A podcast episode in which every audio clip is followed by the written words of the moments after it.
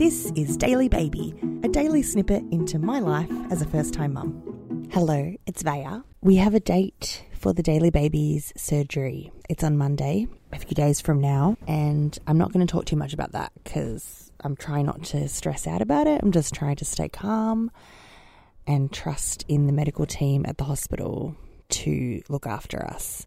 So I'm just going to enjoy the next few days. Today was fantastic because we had our new parents group, traditionally called Mothers Group here in Australia, but obviously it's evolved with the times. So it's a program organised by local councils and in uh, non pandemic times.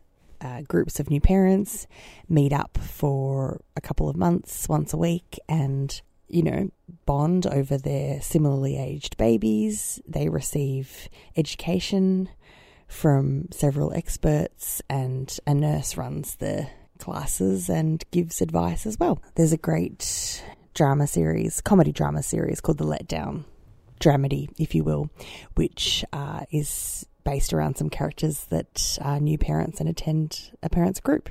So it's a rite of passage to join a mother's group, and it was a bit bittersweet because obviously I was looking forward to having one in person. Ours was now over video call, and we used Microsoft Teams, which was pretty useless. Uh, so that's a shame. Zoom's a lot better. And it was a lovely group of families, lots of gorgeous babies. It was quite lovely seeing the collage of images. Um, there were some mums rocking their babies, feeding them, burping them, parents going in and out of kitchens, lounge rooms. Some were sleeping out of shot. Daily baby was up and down. Sometimes he was feeding, sometimes he was asleep in one of our arms, sometimes in the pram. But we all went around and had gave our introductions and talked about some challenges we'd faced in the last six weeks of parenting. And there were a lot of common denominators, a lot of things we all related to each other about and a lot of differences as well, a lot of struggles that were unique to certain families.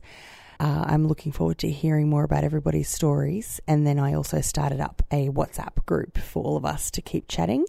So there's a lovely sense of community and support around all of that. It was good vibes. And it was nice that KB, my partner, sat in on the call and there was another father that was in as well because it's not just it's not just a mum's world. It's good to have a diverse mix of people.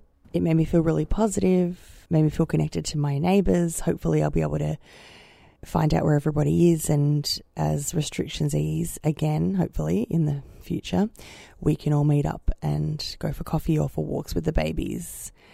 And that'll be a really nice time. So I hope that the group can keep it together uh, over the coming weeks despite the challenge of meeting during lockdown. We are all in a lockdown, locked down suburb, so that's made it a bit difficult. We can't just meet and walk around a park together.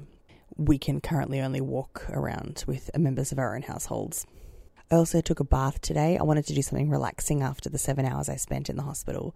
So I took a bath with some magnesium salts, listened to the Corona Cast podcast, and um, that was as relaxing as I could manage.